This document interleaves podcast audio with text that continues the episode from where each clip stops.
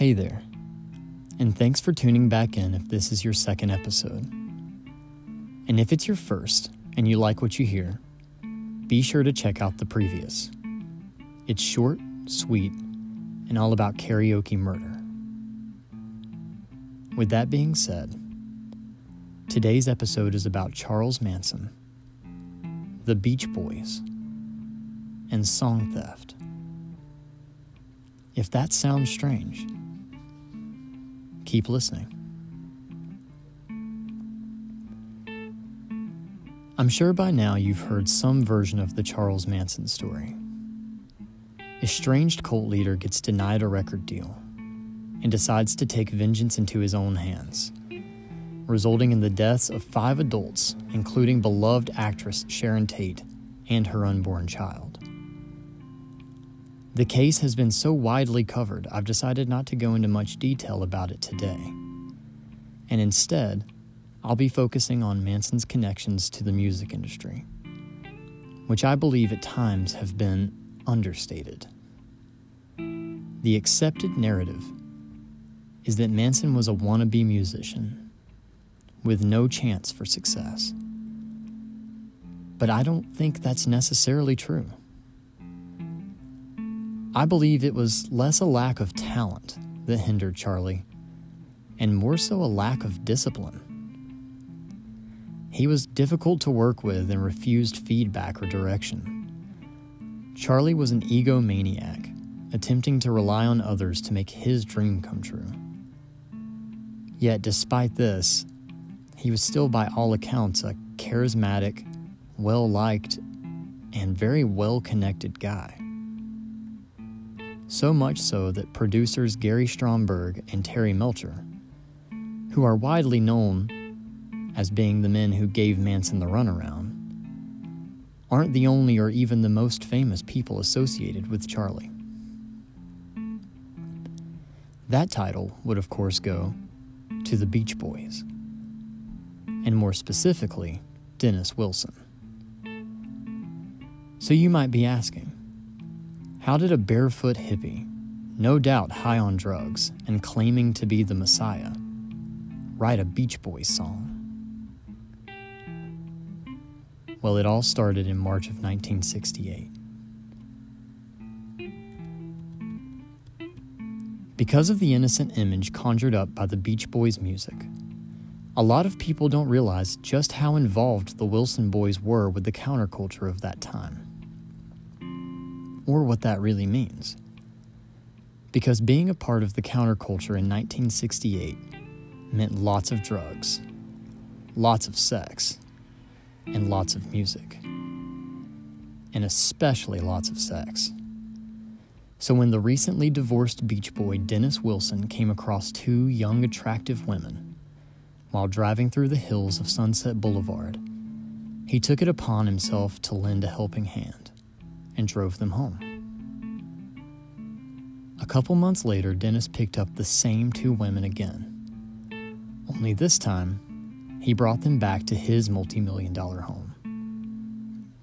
And that's when they told him about the man they were staying with a musician and spiritual leader, they said, named Charlie. Wilson was intrigued, no doubt, but he had work to do and so he left for a recording session. And when he arrived home later that night, Manson was there, at his house.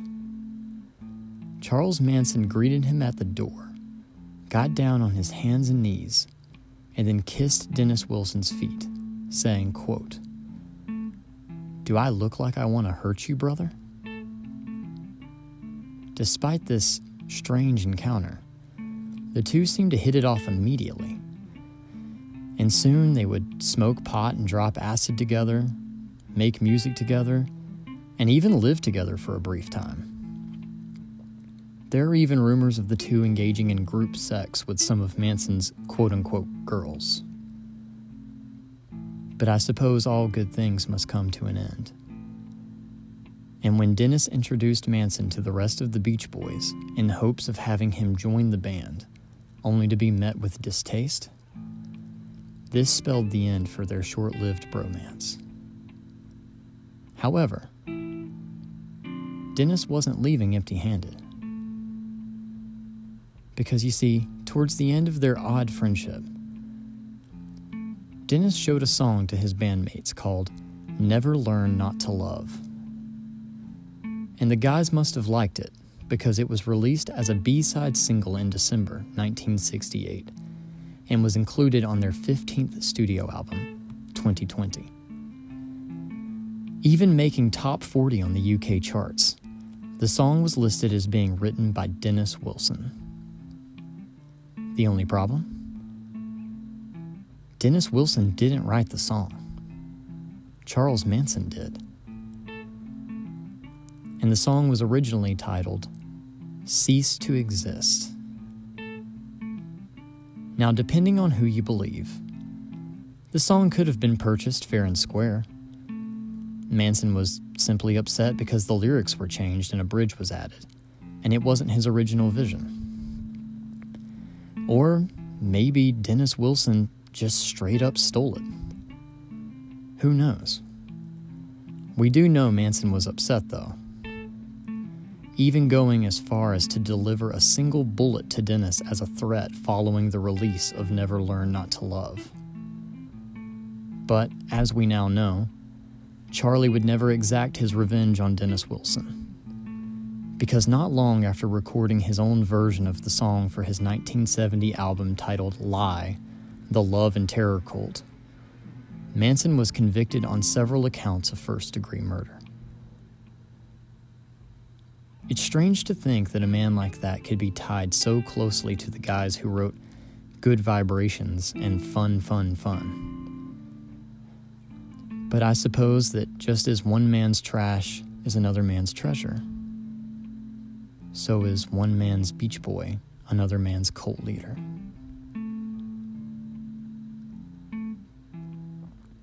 Thank you for listening. I hope you found this strangely entertaining.